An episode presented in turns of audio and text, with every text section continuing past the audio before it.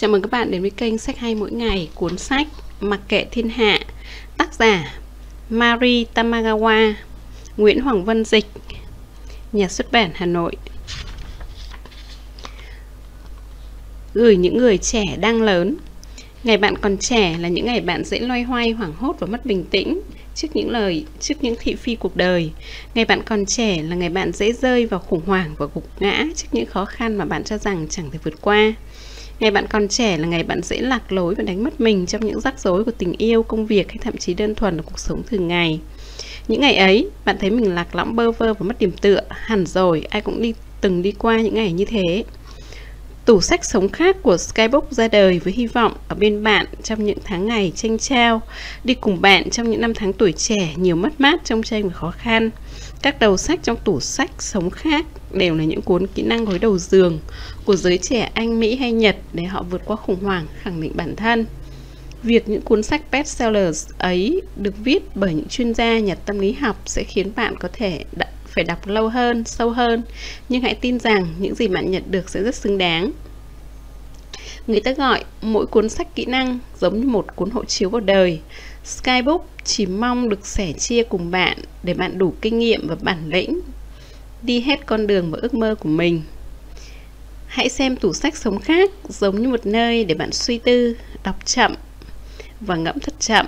Cuộc sống luôn cần những lúc như vậy để bình tâm và rồi lại đứng dậy đúng không? From Skybook Sweet Love Lời tựa nếu bạn định than thở, mình mệt quá hay mình cảm thấy bị tổn thương rồi chờ mong ai đó xoa dịu thì đừng lên làm như vậy. Tại sao ư? Bởi điều đó không những không thể giúp bạn giải quyết nỗi khổ của bản thân mà còn cứa sâu thêm vào những nỗi đau ấy. Mọi người vẫn thường nói nỗi buồn vô hạn muộn phiền đâu dễ dàng buông tha cho chúng ta thế nên khi khổ đau dần dần tích tụ chúng ta thường tìm kiếm sự an ủi nào đó một cách vô thức tôi từng bị chồng bạo hành mắc chứng trầm cảm ly hôn thậm chí còn bị lừa đảo. Hơn ai hết tôi hiểu cảm giác chờ mong ai đó an ủi. Bởi chính tôi cũng từng chìm đắm trong suy nghĩ ấy. Thế nhưng bạn càng làm vậy tâm hồn bạn càng đau đớn và giận nứt. Sau này tôi học được cách tự vực bản thân dậy. Đồng thời với tư cách là một nhà tâm lý học tôi đã điều trị tâm lý cho hơn 3, 30.000 người. Vậy nên mọi vấn đề đều có cách tháo gỡ, bất cứ ai cũng có thể tự giải quyết phiền muộn của mình. Điều này còn tùy thuộc vào việc, việc bạn có muốn hay không. Sau khi tốt nghiệp cấp 3, tôi gia nhập lực lượng phòng vệ mặt đất Nhật Bản. Khi đã trải qua tất cả những thời điểm khó khăn kể trên, tôi trở thành chuyên viên tư vấn tâm lý, đầu tiên tại quân đội. Hàng ngày tôi phải tiếp xúc và đối mặt với các đồng đội luôn trong tình trạng tinh thần và cơ thể đều mệt mỏi dã rời vì những đợt huấn luyện nghiêm khắc. Những người tìm đến với tôi mong muốn được an ủi vì vẫn mắc kẹt trong vấn đề của mình. Trong khi đó, những ai tìm đến tôi để trò chuyện, nghĩ cách gỡ bỏ vấn đề thì lại có thể giải quyết vấn đề một cách triệt để. Tại sao họ làm được điều đó? Câu trả lời rất đơn giản. Vấn đề của mỗi người có xu hướng vận động khác nhau Tuy nhiên có thể nói hầu hết các vấn đề đều phát sinh từ một nguyên nhân duy nhất và chắc chắn sẽ có phương án giải quyết phù hợp. Vì thế chỉ cần tìm ra điều đó, phiền muộn sẽ tự nhiên biến mất. Từ lúc nào mà bạn cũng không hay. Vậy nguyên nhân có thể là gì? Đáp án chính là quan điểm của người khác. Bởi bạn quá để tâm đến cái nhìn của người xung quanh và sống theo chuẩn mực mà họ đặt ra, thay vì quan điểm của chính bản thân bạn những tiêu chuẩn và đánh giá từ một người khác đối với bạn sẽ khiến bạn trở nên lo lắng bạn để tâm vì thấy mình không giống những người khác, bởi họ có những lời nói và hành động khiến tâm hồn bạn bị tổn thương, lo lắng đó có thể là cấp trên cùng đồng nghiệp ở cơ quan người yêu hay bạn đời cha mẹ và con cái bạn bè những mối quan hệ xã hội khác sự tồn tại của một người đặc biệt và quan điểm của họ khiến bạn phải mệt mỏi nếu bạn thấy vượt quá sức chịu đựng của mình, có thể bạn bị tác động bởi rất nhiều người khác, chứ không chỉ một người. Nếu bạn cảm thấy quá mệt mỏi thì không chỉ một người ảnh hưởng đến bạn, mà có hẳn một nhóm người đang tác động đến cuộc sống của bạn.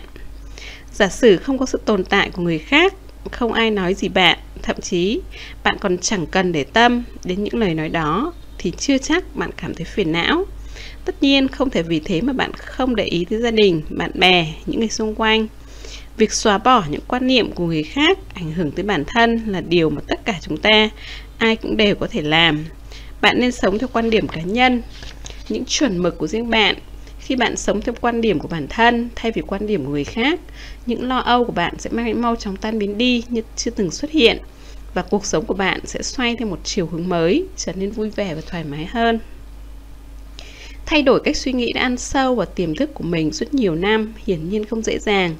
Nhưng vẫn còn hơn việc bạn chẳng làm gì cả.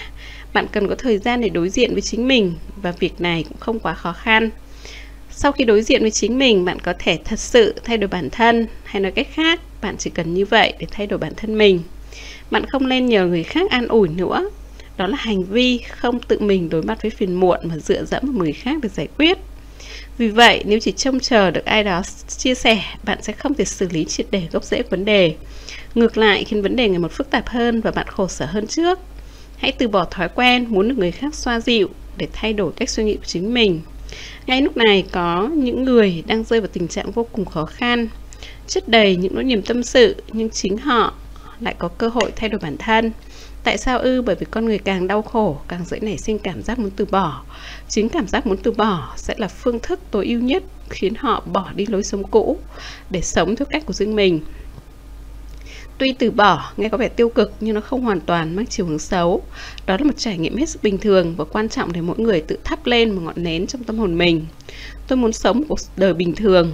Tôi muốn người đó nghĩ về mình như thế này bằng cách từ bỏ lối sống theo ánh nhìn và đánh giá của người khác, bạn sẽ có thể thực sự thẳng thắn đối mặt với những cảm xúc bản thân mà bạn nên trân trọng những người thoát được ra khỏi sự đánh giá của người khác đều có thể sống giấc mơ đời mình, một cuộc sống lạc quan với tư cách tránh văn phòng của một công ty tư vấn tâm lý phi lợi nhuận, tôi chịu trách nhiệm chăm sóc tâm lý cho nạn nhân ở các vùng bị thiệt hại do trận đại địa chấn miền Đông Nhật Bản. Theo những gì tôi cảm nhận, những ai đổ lỗi cho người khác về hoàn cảnh khó khăn của họ và luôn đề phòng mọi thứ xung quanh thì việc điều trị không thể tiến triển dù chỉ một chút. Mặt khác, những người mang tâm lý chán, chán nản lại có thể khỏi bệnh, không ngừng hướng về phía trước. Cuốn sách trên tay mang đến cho bạn những cách để diệt trừ tận gốc, mầm mống, lo âu bằng phương pháp từ bỏ. Sự lo âu nảy sinh khi bạn để tâm đến việc người khác nghĩ gì về mình Thêm vào đó, tôi sẽ gửi đến các bạn 7 thói quen giúp bạn nói không với phiền muộn trong cuộc sống thường ngày. Thật lãng lãng phí khi bạn để cuộc đời mình phải trải qua những tháng ngày khổ sở chỉ vì cái nhìn, cách đánh giá sự phán xét của người khác. Tôi mong rằng bạn sẽ thoát khỏi nỗi lo lắng ấy và vạch ra những mục tiêu cùng mơ ước của bản thân thực sự muốn hướng tới. Quan điểm của người khác sẽ chỉ mang tới cho bạn sự băn khoăn phiền muộn và ngày càng dồn ép bạn Quan điểm của bản thân sẽ giúp bạn tự tin thoải mái hơn và cổ vũ bạn bước tiếp. Tôi hy vọng bằng cách thay đổi suy nghĩ, tâm hồn bạn có thể trở nên nhẹ nhàng, thư thái và cuộc sống của bạn cũng sẽ tươi sáng hơn. Đồng thời, tôi xin hứa với bạn rằng cuốn sách này sẽ giúp bạn nói lời tạm biệt với một cuộc sống luôn bề bộn, âu lo. Chương 1. Kiếm tìm sự xoa dịu chỉ khiến bạn càng thêm tổn thương. Một nhỏ, Nỗi buồn của tất cả mọi người thường bắt nguồn từ một người khác. Bạn mệt lả rồi đúng không? Để chúng tôi giúp bạn thư giãn. Có lần, đang đứng đợi xe buýt trong một dịp đến thăm thành phố nọ, tôi bất chợt bị thu hút bởi những dòng chữ trên tấm biển quảng cáo. Hình như đó là quảng cáo cho một loại thiết bị bán tại siêu thị địa phương. Trên tấm biển quảng cáo là một bức tranh phong cảnh vô cùng yên bình, một thiếu nữ nằm dài thư giãn, bên hàng ngàn bông hoa ngát hương với vẻ mặt vô cùng thoải mái. Khoảnh khắc nhìn thấy bức tranh tôi chợt nhận ra lâu nay mình chẳng thấy thanh thản chút nào. Tôi nảy ra ý định muốn tới chỗ kia để ai đó giúp tôi thả lỏng gân cốt, dù chỉ một lúc thôi cũng được. Hai người phụ nữ khoảng 30 tuổi đứng chờ xe buýt ngay cạnh tôi có vẻ chú ý đến tấm biển quảng cáo này. Nghe hay phết nhỉ, mình cũng muốn được thư giãn. Phải không đấy, ngày nào mình cũng bị stress, thật sự rất mệt mỏi. Cuộc nói chuyện nghe qua chẳng có điều gì bất thường, nhưng thực ra những lo lắng của họ dường như chẳng thể giải quyết được trước mắt họ là sự tồn tại của một bẫy dập lớn ảnh hưởng của sự xoa dịu đến mỗi người cũng gần giống như sự an ủi tạm thời. Hiểu được điều đó ta sẽ thấy được hiệu quả thực sự của xoa dịu trong việc giúp thay đổi tâm trạng con người. Phần lớn những người luôn tìm kiếm sự an ủi từ ai đó đều mong muốn được giải thoát khỏi nỗi phiền muộn. Họ hy vọng sự xoa dịu giống như một loại ma thuật giúp họ giải quyết tất cả mọi thứ. Tuy nhiên, không ai ngờ rằng nếu muốn thay đổi tình trạng bế tắc của mình bằng cách đó thì họ đã mắc phải một sai lầm nghiêm trọng. Tôi làm việc ở Hiroshima với tư cách một nhà tâm lý học. Hiện tại tôi đã thành lập công ty tư nhân phi lợi nhuận. nhưng trước đây tôi từng làm việc cho lực lượng phòng vệ mặt đất Nhật Bản. Tôi là chuyên viên tâm lý hiện trường đầu tiên của lực lượng phòng vệ mặt đất, làm việc cho Bộ Quốc phòng. Suốt 5 năm, tôi, liệu, tôi trị liệu tâm lý cho những binh sĩ phải chịu nhiều áp lực. Họ nhận thức được mối nguy hiểm, đe dọa tính mạng mỗi ngày. Thực ra, trước khi học tâm lý và trở thành tư vấn viên, tôi từng là một người lính tự vệ vô cùng bình thường, phục vụ cho quân đội trong 8 năm. Sau khi tôi tốt nghiệp cấp 3, hơn nữa, tôi bị một số mệnh khắc nghiệt đùa, đùa giỡn, trải qua bạo lực gia đình, mắc chứng trầm cảm, ly hôn và bị lừa. Đến khi nhận ra những điều đó thì tâm hồn đã chịu biết bao tổn thương và tan vỡ, không còn như thuở ban đầu. Có lẽ do bản thân từng trực tiếp trải nghiệm những điều ấy nên trong khoảng thời gian làm việc tại quân đội, tôi khá gần gũi với những người lính. Trong lực lượng bảo vệ phòng vệ toàn quốc, tôi vô cùng tự hào khi lượng binh sĩ tín nhiệm luôn đạt top đầu và tỷ lệ thành công phục chức lên 90% trở thành một phòng tư vấn nơi phải xếp hàng mới có thể vào với khoảng hơn 2.000 buổi trò chuyện trên một hội thảo. Ở vị trí này, tôi từng chứng kiến nhiều người mang trong mình một nỗi niềm khác nhau. Có những người tự nhiên cảm thấy khó chịu mà không biết nguyên nhân tại sao, cũng có những người chìm trong đau khổ vì cuộc sống không như ý muốn. Tuy mức độ mỗi người khác nhau nhưng nỗi nỗi phiền muộn của họ lại gần như tương đồng. Mọi người đều gặp rắc rối trong những mối quan hệ xã hội hay có thể nói mối quan hệ giữa bản thân và một người khác. Người này có thể là đồng nghiệp cấp trên, người yêu hoặc bạn đời, thậm chí là cha mẹ hay người đã khuất. Hầu hết những vấn đề mọi người bị bận tâm đều bắt nguồn từ một người khác những người tìm đến tôi đều bị cuốn lấy bởi nỗi lo âu, lo âu và muốn nhanh chóng được giải thoát khỏi những đau đớn khổ sở ấy. Tuy nhiên, càng muốn được xoa dịu thì họ lại càng bị xoáy sâu hơn vào nỗi đau khổ. Tôi từng chứng kiến điều này. Hai người phụ nữ đứng chờ xe buýt cùng tôi khi đó có lẽ cũng vậy, dựa dẫm vào sự xoa dịu để thoát khỏi nỗi khổ tâm. Họ chọn cách đi tắm onsen à, hay còn gọi là tắm nước suối nước nóng hoặc tìm đến dịch vụ massage nếu muốn thay đổi tâm trạng và thư giãn thì điều này hoàn toàn tốt. Nhưng nếu muốn giải quyết rắc rối hay thoát khỏi đau khổ thì đây không phải là phương án tối ưu. Tôi không khuyến khích bạn lựa chọn phương pháp này. Càng muốn được an ủi thì bạn càng không đạt được điều đó. Hai nhỏ khi mệt mỏi đừng cố gắng tìm kiếm sự xoa dịu. Mỗi khi gặp một chuyện gì đó, chúng ta thường nỗ lực hết sức để tự mình giải quyết vấn đề. Có những người vượt qua được và tiếp tục tiến lên, nhưng có những người vẫn dậm chân tại chỗ. Vấn đề không những không được giải quyết mà còn trở nên trầm trọng hơn. Điều gì tạo nên sự khác biệt? Hầu hết những người không giải quyết được vấn đề của mình đều mơ tưởng rằng sẽ có ai đó làm gì giúp họ, kiểu như tiền sẽ rơi từ trên trời xuống hay chỉ cần uống thuốc theo đơn thì sẽ khỏi bệnh. Tương tự như vậy, những khi buồn bã hay đau khổ, ta thường cầu cứu ai đó giúp mình loại bỏ nỗi đau bằng một thứ ma thuật mang tên xoa dịu. Nhưng đáng tiếc thay, chẳng có gì gọi là ma thuật đây cả. Sự xoa dịu chỉ có thể giúp bạn thư thả À, được trong thoáng chốc, nhưng không có nghĩa sẽ giúp bạn giải quyết vấn đề. Trên thực tế, không bệnh nhân nào từng đến khám ở chỗ tôi có thể phục hồi hay xóa bỏ nỗi lo âu chỉ dựa vào sự xoa dịu. Khi rơi vào cơn khủng hoảng, chúng ta thường có xu hướng coi sự xoa dịu như chiếc phao cứu sinh. Sự xoa dịu lúc đó dẫu sao cũng chỉ mang tính chất nhất thời, nên nỗi buồn sẽ không bao giờ tan biến. Khi ấy khoảng cách giữa sự thanh thản, chốc lát và nỗi khổ sở thực sự khiến ta phải mệt mỏi. Lạ thật, không thể thế này được. Rõ ràng mình có thể xoa dịu rồi mà, vân vân. Và ta mong muốn được xoa dịu nhiều hơn nữa trong nỗi lo âu ngày càng lớn rồi phó mặc mình để bản thân tiếp tục tổn thương. Đau khổ và mong muốn được xoa dịu là một vòng tuần hoàn vô tận. Nhiều mối bận tâm ập đến bổ vây.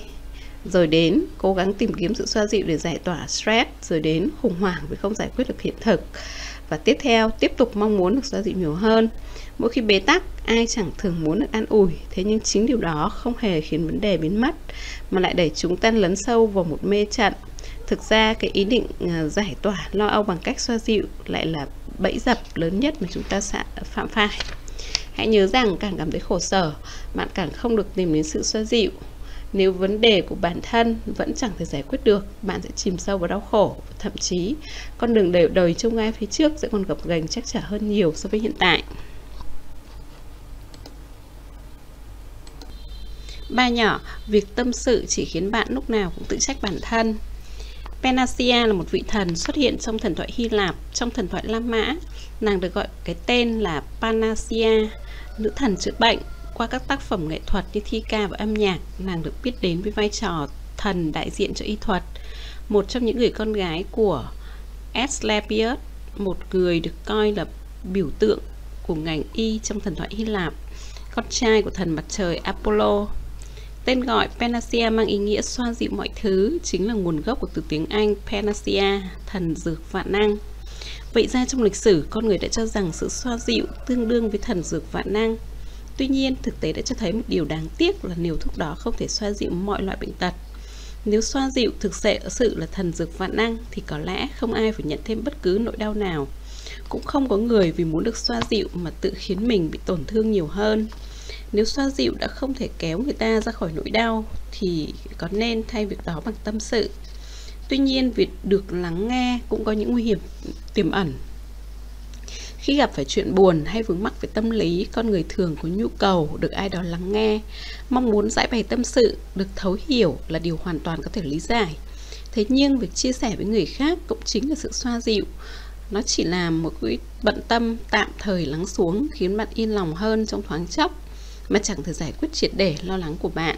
Trên thực tế, tâm sự với ai đó không thể giải quyết được những vấn đề liên quan đến tiền bạc hay tình cảm. Có người tự trách bản thân vẫn chẳng giải quyết được điều gì sau khi chia sẻ với người khác. Có người lại cho rằng một người vẫn chưa đủ để nghĩ hướng giải quyết đành tiếp tục chia sẻ nỗi lo với người khác nữa. Nhưng dù bạn tìm đến ai thì kết cục vẫn chỉ có một. Bạn chỉ thấy nhẹ nhõm trong chốc lát để rồi sau đó phải đối mặt với sự thực rằng vấn đề vẫn chẳng thể được giải quyết, kể cả chia sẻ với bao nhiêu người đi chăng nữa. Dần dần bạn sẽ lún sâu vào ý nghĩ mình là kẻ vô dụng rồi tự trách bản thân bạn càng chia sẻ cho nhiều người thì nỗi lo lắng lại càng tăng. Bạn đang rất bối rối và muốn cố gắng thoát khỏi sự khổ sở ấy. Hiện thực có thể khiến bạn vô cùng sốc nhưng chắc chắn bạn không phải là người duy nhất không biết sự thật. Nếu bạn vẫn thường tìm kiếm sự xoa dịu thì tôi khuyên bạn từ giờ bạn nên dừng ngay lại.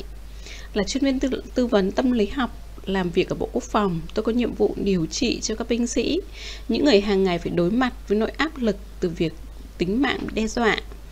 Tỷ lệ tự tử ở lực lượng phòng vệ khá cao theo như công bố của Bộ Lao động và Phúc lợi. Tỷ lệ đó gấp khoảng 1,5 lần so với người dân bình thường nói chung. Do công việc đặc thù khác với những ngành nghề thông thường luôn phải đối mặt nhiều nguy hiểm nên họ có những nỗi lo rất riêng. Ngoài ra là một trong ít các nhân viên tư vấn hậu thảm họa ở Nhật. Tôi cũng có nhiệm vụ chăm sóc tâm lý cho các nạn nhân của trận đại địa chấn ở miền Đông Nhật Bản và vụ sạt lở đất có quy mô lớn tại Hiroshima năm 2014, đặc biệt là những người bị thương hoặc mắc chứng PTSD, có nghĩa là rối loạn stress sau sang chấn.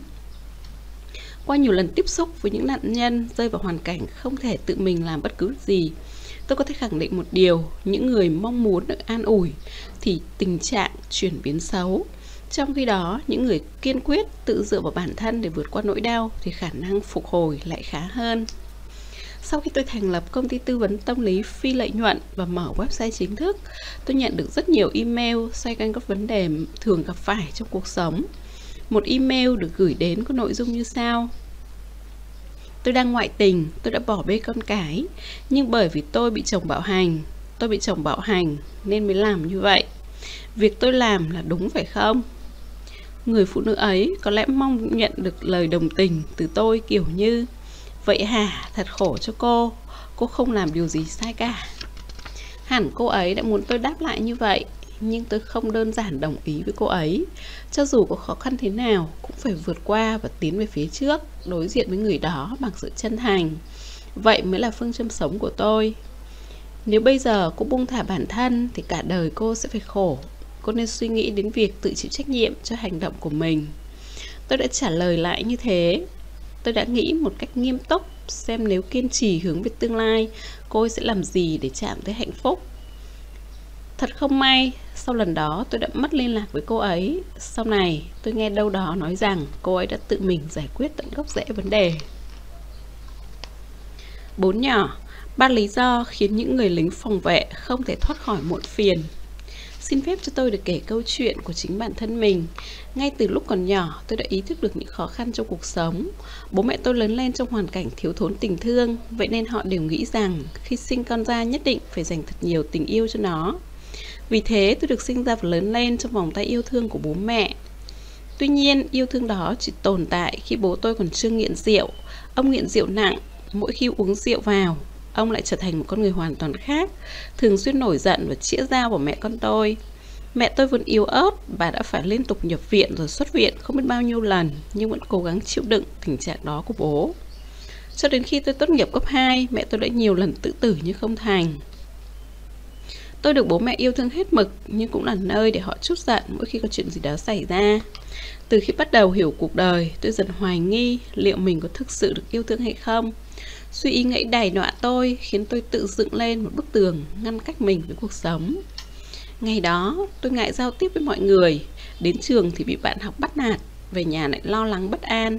Đặc biệt sau khi tôi bắt đầu vào cấp 3, bố tôi ngày càng sử dụng bạo lực với cả gia đình, thậm chí còn đe dọa đến tính mạng mẹ con tôi, khiến tôi chỉ muốn nhanh chóng rời khỏi ngôi nhà này. Và rồi, ngay sau khi tốt nghiệp cấp 3, tôi nhập ngũ và gia nhập lực lượng phòng vệ mặt đất Nhật Bản. Lực lượng phòng vệ là một nơi đặc biệt, đòi hỏi người ta cần phải mạnh mẽ để thích ứng với được với nơi này. Nhưng nhiều người vẫn không thể chống đỡ dù có mạnh mẽ đến thế nào. Lý do khiến họ khổ tâm có thể chia làm ba nguyên nhân lớn. Thứ nhất, đánh mất cảm nhận về sự thành công. Thứ hai, đánh mất bản thân. Thứ ba, cuộc sống ở ký túc xá. Vào ngày nhập ngũ, chúng tôi buộc phải tuyên thệ Chúng tôi xin hứa sẽ không ngại dấn thân vào hiểm nguy, tận lực hoàn thành nhiệm vụ, không phụ sự tín nhiệm của nhân dân. Nói tóm lại, nếu không có gan hy sinh thì bạn không thể trở thành lính phòng vệ. Bởi họ luôn phải ý thức được nguy cơ, cái chết đến với mình bất cứ lúc nào. Nhưng thật ra, nếu nói rằng ngày nào họ cũng phải đối mặt với cái chết thì không đúng. Thực tế, hàng ngày họ đều luyện tập và hầu như không trực tiếp giáp mặt kẻ thù. Lý do thứ nhất, khi nhập ngũ, những người lính đã chuẩn bị tâm lý sẵn sàng cho cái chết. Đây là một công việc không tạo ra thành phẩm cụ thể, nên trước mắt họ cũng không có mục tiêu rõ ràng và có trang kết quả đạt được cũng chỉ mang tính trừu tượng. Vì vậy, điều này khiến họ có cảm giác mình thành công sau khi đã hoàn thành nhiệm vụ. Lý do thứ hai, có thể nói rằng lực lượng phòng vệ đều là những cỗ máy. Họ phải chấp hành mọi mệnh lệnh từ cấp trên. Nếu cấp trên ra lệnh, bên phải quay thì những người quay sang phải ngay lập tức mà không cần suy nghĩ sẽ là thành viên ưu tú. Sau khi nhận được mệnh lệnh, họ phải phát huy tối đa sức mạnh của toàn đội.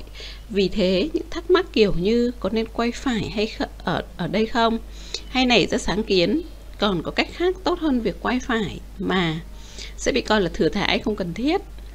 Họ không có cơ hội thể hiện giá trị quan uh, hay khẳng định bản thân hay nói đúng hơn họ đánh mất bản thân mỗi người lính phải là một bánh răng mà điều quan trọng nhất là họ có thể trở thành một bánh răng hay không. Lý do thứ ba, cuộc sống sinh hoạt trong ký túc xá của binh lính khác với cuộc sống thường ngày của người bình thường. Sau khi kết thúc giờ làm, mọi người có thể rời khỏi công ty trở về nhà. Nhưng những binh lính lại không thể.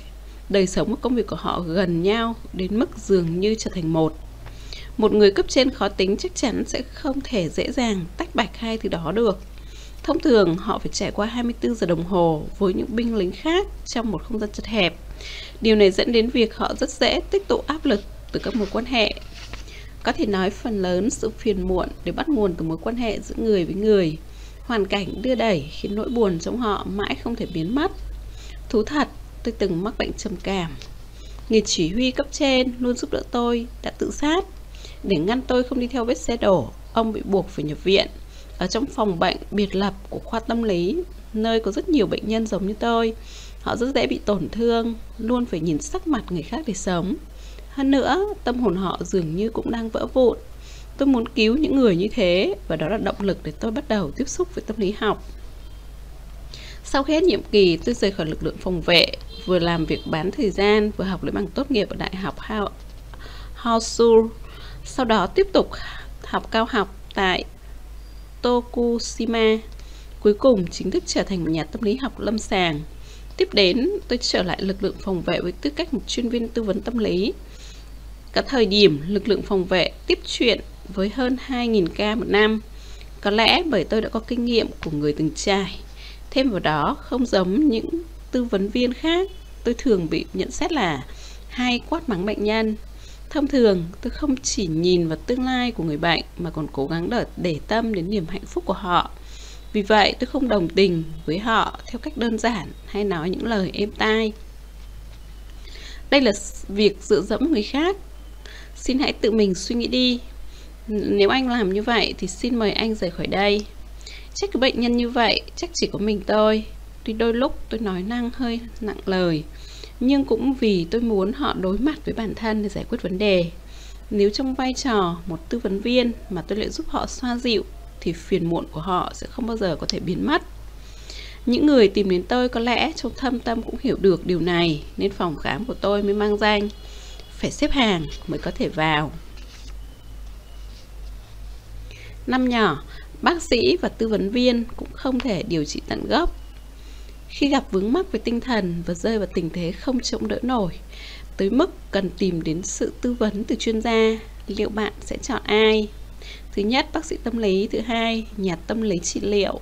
Thứ ba, chuyên viên tư vấn tâm lý. Thứ tư, nhà tâm lý lâm sàng. Mặc dù những vị trí trên đều giải quyết vấn đề tâm lý, nhưng cách điều trị lại không hề giống nhau và rất nhiều người không hề biết điều đó. Tôi xin phép giải thích một cách đơn giản những điểm khác biệt như sau bác sĩ tâm lý. Bác sĩ tâm lý có thể can thiệp y tế để trị liệu. Bác sĩ là những người học y và đã vượt qua kỳ thi lấy chứng chỉ hành nghề bác sĩ. Ngoài ra khi xác nhận người bệnh có triệu chứng tâm lý bác sĩ sẽ chuẩn đoán và họ chỉ mới được phép can thiệp y, y tế như xét nghiệm và kê đơn thuốc. Bác sĩ chủ yếu điều trị những chứng triệu chứng rối loạn tâm lý biểu hiện ở mức độ cao như chứng trầm cảm hoặc bệnh tâm thần phân liệt. Tuy nhiên do thời gian khám bệnh thường bị giới hạn nên nhiều lúc bệnh nhân chỉ có thể chạm mặt bác sĩ dưới 10 phút. Thời gian đó chỉ đủ để họ chuẩn đoán bệnh và rất khó có thể tâm sự với bệnh nhân. Một bác sĩ cho hay chúng tôi không thể lắng nghe câu chuyện của họ nên không thể an ủi họ. Điều duy nhất chúng tôi có thể làm là giúp họ tỉnh táo, tạm thời làm giảm nhẹ triệu chứng lo âu mất ngủ của họ bằng các loại thuốc. Thứ hai, nhà tâm lý trị liệu Nhà tâm lý trị liệu cũng là bác sĩ và phải có giấy phép hành nghề, đồng thời cũng có thể thực hiện can thiệp y tế. Điểm khiến họ khác với bác sĩ tâm lý là lĩnh vực điều trị. Khi bạn stress đến mức biểu hiện ra ngoài cơ thể, nhà tâm lý học trị liệu sẽ điều trị cho bạn. Các triệu chứng đó có thể là tăng huyết áp, mạch đập nhanh, tiêu chảy và đau bụng liên tục, hen suyễn vân vân.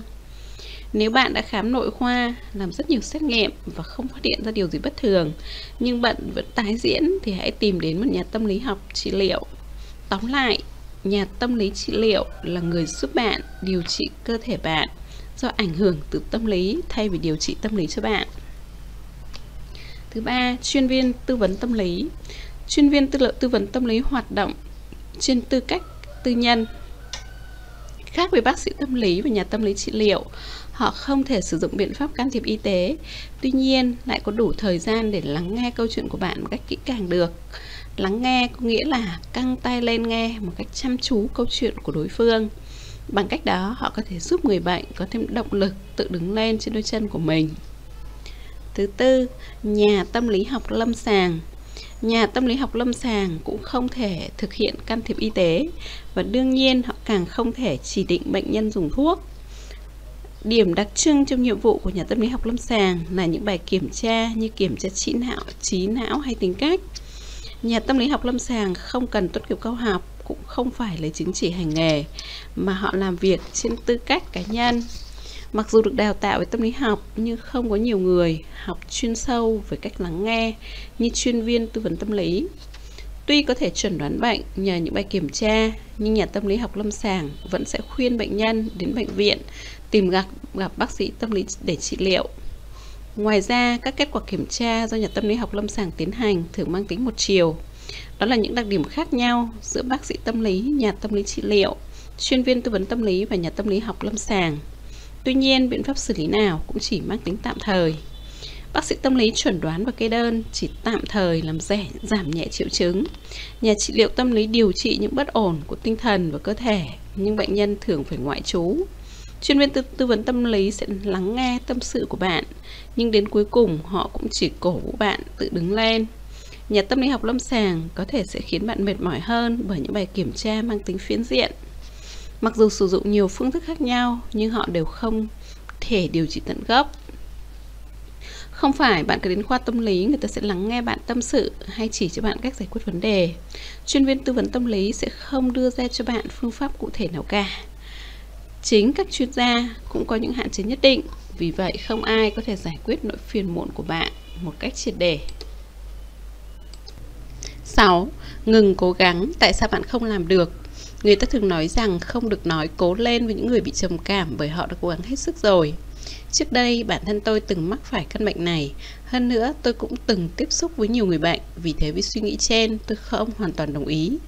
Thế nhưng trong thực tế, tôi nghĩ rằng những người gặp vấn đề tâm lý, ví dụ như những người mắc bệnh trầm cảm, đã nỗ lực quá nhiều. Những người biết dừng lại đúng chỗ có thể giải quyết vấn đề trước khi ngày càng cảm thấy nặng nề hơn. Thế nên, khi cảm thấy lo âu, khổ sở, đau đớn tới mức khó sống nổi, tôi mong trước hết bạn đừng cố gắng quá sức. Tuy nhiên trên thực tế, bạn mãi không thể ngừng cố gắng được bởi đó là điều khó khăn. Những nạn nhân trong vụ sạt lở đất quy mô lớn tại Hiroshima năm 2014 bị thiệt hại rất nhiều nhưng họ luôn cố gắng hỗ trợ ờ, những người cùng cảnh ngộ để tìm ra nơi mình thuộc về. Họ vì người khác mà nỗ lực đến mức quên mình nhưng trong lúc đó họ lại quên mất phải tự chăm sóc bản thân à, cũng sao nhãng việc dạy dỗ con cái điều đó dần dần khiến bản họ lâm vào tình trạng kiệt sức khi đó biện pháp hữu hiệu nhất là tạm dừng công việc tình nguyện lại và tập trung dành thời gian cho bản thân hoặc đơn giản không làm gì cả. Nếu đến việc tự giúp đỡ chính mình bạn cũng không thể làm được thì đừng mong có thể giúp đỡ người khác. Tôi xin lấy một ví dụ khác. Có một người rất giỏi giang nhưng dù làm gì đi chăng nữa, anh ấy cũng không thể tự khẳng định bản thân. Anh thường nghĩ rằng mình đúng là một kẻ vô dụng và tự nhét vào đầu mình suy nghĩ mình vô dụng như thế này nên càng phải cố gắng hơn nữa. Và rồi dù cho người đó có nỗ lực đến mức nào, anh vẫn cảm thấy chưa đủ. Đây cũng là một người không thể ngừng cố gắng, anh không thể kéo mình thoát khỏi suy nghĩ phải nỗ lực sau khi trò chuyện với họ, tôi đã nhận ra một điều, những người có xu hướng không từ bỏ thường có một điểm chung, từ nhỏ họ rất ít khi được người khác khen ngợi. Nhờ vào việc hiểu được những giá trị của bản thân, kể cả điểm mạnh lẫn điểm yếu mà con người ta có những phương thức riêng để khẳng định ý nghĩa tồn tại của bản thân, đó là sự tự nhận thức cá nhân. Tuy nhiên, đa số những người hồi nhỏ hiếm khi được khen ngợi thì khả năng tự nhận thức cá nhân không cao. Khi lớn lên, họ vẫn không thể thừa nhận bản thân và cho rằng mình không có bất cứ giá trị nào cả. Vì chỉ đạt 90 điểm cho bài kiểm tra nên chẳng ai khen. Nếu mình muốn được công nhận thì không còn cách nào khác mình phải đạt điểm 100. Vậy nên nếu không được điểm tuyệt đối, họ cảm thấy bản thân mình vô dụng. Đã vậy mà còn không chịu cố gắng nữa thì suy nghĩ ấy chi với họ cho tới cả lúc đã trưởng thành những người có khả năng tự nhận thức cá nhân thấp không thể chấp nhận chính mình và có xu hướng phải khiến người khác thừa nhận mình bằng mọi giá để từ đó họ tìm ra giá trị của bản thân họ cố gắng đạt điểm cao trong kỳ thi đạt thành tích tốt trong công việc hay trở thành người vô cùng hòa nhã và tốt bụng để được người khác khen ngợi kết quả là họ tự đè ép mình bằng hàng tá công việc lớn nhỏ Đến khi thân thể dịu dã lên tiếng, họ vẫn cố sức không ngừng, vẫn đảm nhiệm với vẻ mặt ổn thỏa thôi. Cố gắng quá mức như vậy thực sự không cần thiết và khiến họ kiệt sức. Họ càng cố gắng thì càng khiến bản thân mắc kẹt sâu hơn. Khi có những vấn đề không giải quyết được, bạn nên tạm thời giữ khoảng cách với chúng. Nếu cách làm này không thể cho bạn câu trả lời thì việc bạn cứ tiếp tục tự tạo áp lực cho bản thân cũng chẳng có ích gì. Điều này đòi hỏi bạn phải có dũng khí, nhưng việc bạn cần làm là tránh là tạm tránh vấn đề đó ra để tìm kiếm một phương thức giải quyết khác. Hãy thử ngăn chặn mọi cảm xúc và hoàn cảnh khiến bạn đã phải chịu đựng suốt một thời gian dài. Thay đổi môi trường xung quanh, tạo không gian giúp bạn trở nên thoải mái, ngừng cố gắng là điều dành cho những người đã luôn cố gắng cần phải làm. Số 7. Từ bỏ lối sống theo quan điểm của người khác ngừng cố gắng và tìm đến sự xoa dịu là hai khái niệm hoàn toàn tách biệt ngừng cố gắng là hành động mang tính tự chủ và do chính bạn quyết định tìm đến sự xoa dịu là chờ mong ai đó giúp bạn thay đổi tình hình một kiểu suy nghĩ nhờ vả vào người khác trong khi đó nguyên nhân sâu xa khiến bạn đau khổ mệt mỏi bắt nguồn từ việc bạn để tâm người khác đánh giá thế nào về mình những lo âu phần lớn nằm trong các mối quan hệ với một người khác hoặc phát sinh từ cách nhìn nhận và đánh giá của người khác dành cho bạn. Thế nên để giải quyết dứt khoát nỗi phiền muộn của bạn, bạn cần thoát ra khỏi đánh giá của người khác và thẳng thắn đối mặt với chính mình. Khi mắc kẹt trong sự tuyệt vọng, bạn sẽ vô thức đi cầu cứu người khác và hy vọng họ sẽ giúp mình nhưng bạn không thể xóa bỏ được ưu phiền trừ khi bạn từ bỏ cách sống theo chuẩn mực của người khác thực ra tôi từng là một người trong số đó hồi còn trong lực lượng phòng vệ tôi từng mắc chứng trầm cảm và bị buộc nhập viện ở trong một phòng bệnh biệt lập thuộc khoa tâm lý Trước đó tôi bị chồng cũ bạo hành, chịu nhiều tổn thương. Anh ta vẫn tiếp tục bạo hành tôi sau khi xuất viện và nghỉ việc ở lực lượng vũ trang phòng vệ lúc hết nhiệm kỳ. Vì vậy tôi nghĩ rằng mình nhất định phải chạy thoát khỏi đây. Thế nên tôi tìm một công việc và dọn ra khỏi nhà. Sau khi cuộc sống ổn định một thời gian, tôi lại bắt đầu cảm thấy cô đơn. Không lâu sau, tôi nộp đơn ly hôn. Một anh chàng đẹp trai cao giáo lại vừa trẻ trung đánh tiếng với tôi. Anh là người đàn ông thành đạt, tiếp quản công ty của gia đình. Anh thường xuyên đưa tôi đi ăn những món ngon, những buổi hẹn hò đầy mê đắm, cho tôi những giấc mơ ngọt ngào hạnh phúc. Một ngày nọ, anh ta nói với tôi, bố mẹ anh bị bệnh ung thư, phí trị liệu rất đắt, phải cần đến hà vài triệu yên.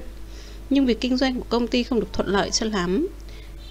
Anh biết không nên làm thế này, nhưng em có thể giúp anh vay tiền được không? Tôi lập tức tin tưởng mà không nghi ngờ gì.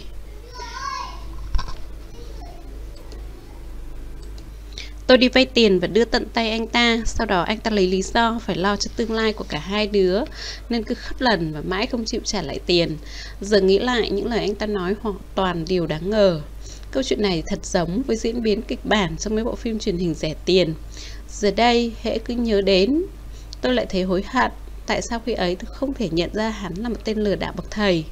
Ngoài tôi ra cũng có người phụ nữ khác bị lừa, Cô ấy thậm chí còn mang thai. Công ty của gia đình mà anh ta nói đã phá sản Và điều tệ hơn nữa, Anh ta còn trở thành nghi phạm trong một vụ án. Chỉ vì cô đơn mà tôi tìm đến niềm an ủi, Rồi hoàn toàn phụ thuộc vào anh ta.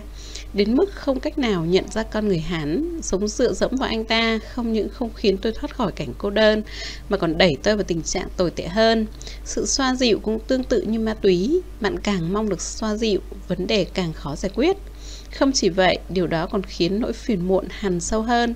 Đẩy bạn rơi vào một rắc rối sẽ khiến bạn hối hận suốt phần đời còn lại. Tám nhỏ, không thay đổi cũng chẳng sao là một nhận định hoàn toàn sai lầm.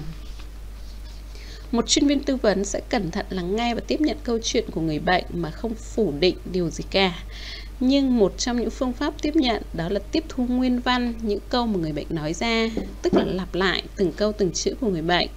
Nếu bệnh nhân nói rằng nhà tôi đang xảy ra chuyện, xin hãy giúp tôi, thì họ sẽ trả lời, nhà bạn đang xảy ra chuyện gì à? Bạn muốn tôi giúp bạn phải không? Đây là kỹ thuật chuẩn để tiếp nhận trường hợp của người bệnh. Họ sẽ không hỏi, vậy bạn muốn làm gì? Nếu nói một cách cực đoan thì khi bạn bảo tôi muốn đi vệ sinh, chuyên viên tư vấn sẽ không đáp gì khác ngoài. Bạn muốn đi vệ sinh đúng không? Họ sẽ không chỉ đường đến nhà vệ sinh cho bạn, cũng không dạy bạn làm thế nào để giải quyết vấn đề buồn đi vệ sinh. Chuyên viên tư vấn sẽ chấp nhận mọi thứ như nó vốn có mà không phủ định lại. Họ thừa nhận hiện trạng của bệnh nhân và cho phép bạn cứ thế này là được rồi không cần phải thay đổi bất cứ điều gì. Tuy nhiên, từ những kinh nghiệm của tôi, không có chuyện người bệnh dù làm bất cứ việc gì cũng phải được cho phép. Để có thể giải quyết tận gốc vấn đề, bạn cần thoát khỏi việc bị ảnh hưởng từ đánh giá của người khác và thẳng thắn đối mặt với bản thân. Tuy nhiên, trong điều kiện hoàn toàn được cho phép, nhiều người vẫn không thể đối diện với chính mình, càng không chịu chấp nhận bản thân. Do đó tình hình không tiến triển, bạn cũng chẳng thể giải quyết vấn đề. Nếu bạn thấy tình huống của mình không thuận lợi, có thể bạn sẽ đổ lỗi cho tư vấn viên à, rằng nhà tư vấn đã nói không cần phải thay đổi gì cả. Cứ như thế này là ổn rồi mà. Những người mong muốn được xoa dịu không thể tự chấp nhận chính mình vì họ không chịu đối diện với bản thân.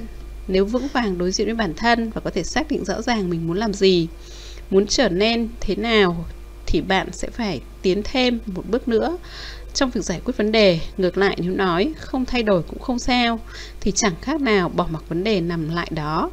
Nếu một người luôn cố gắng để thay đổi, thì xin hãy nhớ rằng việc nói với họ, bạn cứ như thế này là ổn rồi, chưa chắc là một ý tưởng hay. Việc thay đổi thực tại là chắc chắn cần trải qua một quá trình gian khổ. Không cần phải thay đổi gì đâu, có lẽ là sự xoa dịu cuối cùng khiến bạn cảm thấy yên lòng để thay đổi thực trạng, chắc chắn bạn phải trải qua một quá trình gian khổ. Tuy nhiên, nếu hiện tại bạn đang vô cùng đau khổ và buồn phiền, bạn nhất định phải thay đổi. Bạn cần phải dũng cảm, phớt lờ những lời an ủi êm tai. Chín nhỏ, hãy nhận ra rằng bạn đang sống theo quan điểm của người khác. Nếu bạn không thay đổi bản thân, muộn phiền vẫn sẽ đeo bám bạn. Tất nhiên, dù bạn không thể thay đổi, cũng chẳng ai trách móc cái tội bạn cả cơ thể con người có phản ứng như sau nếu bạn phải làm việc quá sức nhưng lại cố tình lờ đi, hệ thống miễn dịch năng lực suy nghĩ của bạn sẽ đồng thời suy giảm. Đến lúc đó, công việc đang xuôi chiều mát mái trở nên gặp chắc trở, bạn cũng không thể nảy ra những ý tưởng sáng tạo được nữa. Một người sẽ có khuynh hướng tự sát nếu tình trạng trên tiếp tục tăng cao đến mức cực hạn. Quan tâm tới ánh mắt người khác, sống theo tiêu chuẩn của họ thay vì của mình, có nghĩa là sống theo quan điểm của người khác nếu bị, nếu một người bị quan điểm của người khác ảnh hưởng quá nhiều thì sẽ không quen sống theo cách của riêng mình. Do đó, họ khó có thể đối diện với bản thân. Vì vậy, họ không thể khẳng định mình. Và quanh quẩn với suy nghĩ, mình là kẻ vô giá trị. Điều đó càng khiến mong muốn được người khác công nhận, được người khác đánh giá trở lên lớn hơn bao giờ hết. Những người có khả năng tự nhận thức bản thân thấp và những người chỉ trông chờ vào người khác đều sống theo quan điểm của người khác bạn cần tự nhìn lại bản thân, xem mình có đang quá để tâm đến đánh giá của người khác hay không. Sau đó bạn hãy tự giải phóng chính mình. Nguyên nhân đều bắt nguồn từ việc bạn để ý đến ánh nhìn của người khác và sống phụ thuộc vào nó. Bạn suy nghĩ và hành động theo cách nghĩ. Mình muốn được người khác nhìn nhận như thế nào nhỉ? Nếu ở vào vị trí của mình, người đó sẽ nghĩ thế này chăng? Hơn nữa vì nỗi phiền muộn của bạn phát sinh từ đánh giá và tiêu chuẩn của người khác, nên vấn đề sẽ không được giải quyết nếu bạn không thể thoát khỏi lời nói và ánh mắt của người ấy. Trước hết, hãy thừa nhận bản thân mình đang sống theo quan điểm của người khác. Có người tuy nói rằng, tôi không quá để tâm đến việc người khác nghĩ thế nào về mình đâu nhưng thực chất họ vẫn để tâm đến cái nhìn từ người khác. Vì vậy, họ không thể thoát khỏi tâm trạng buồn bã. Những mẹo nhỏ để giúp bạn xóa bỏ lo âu được giới thiệu ở chương 2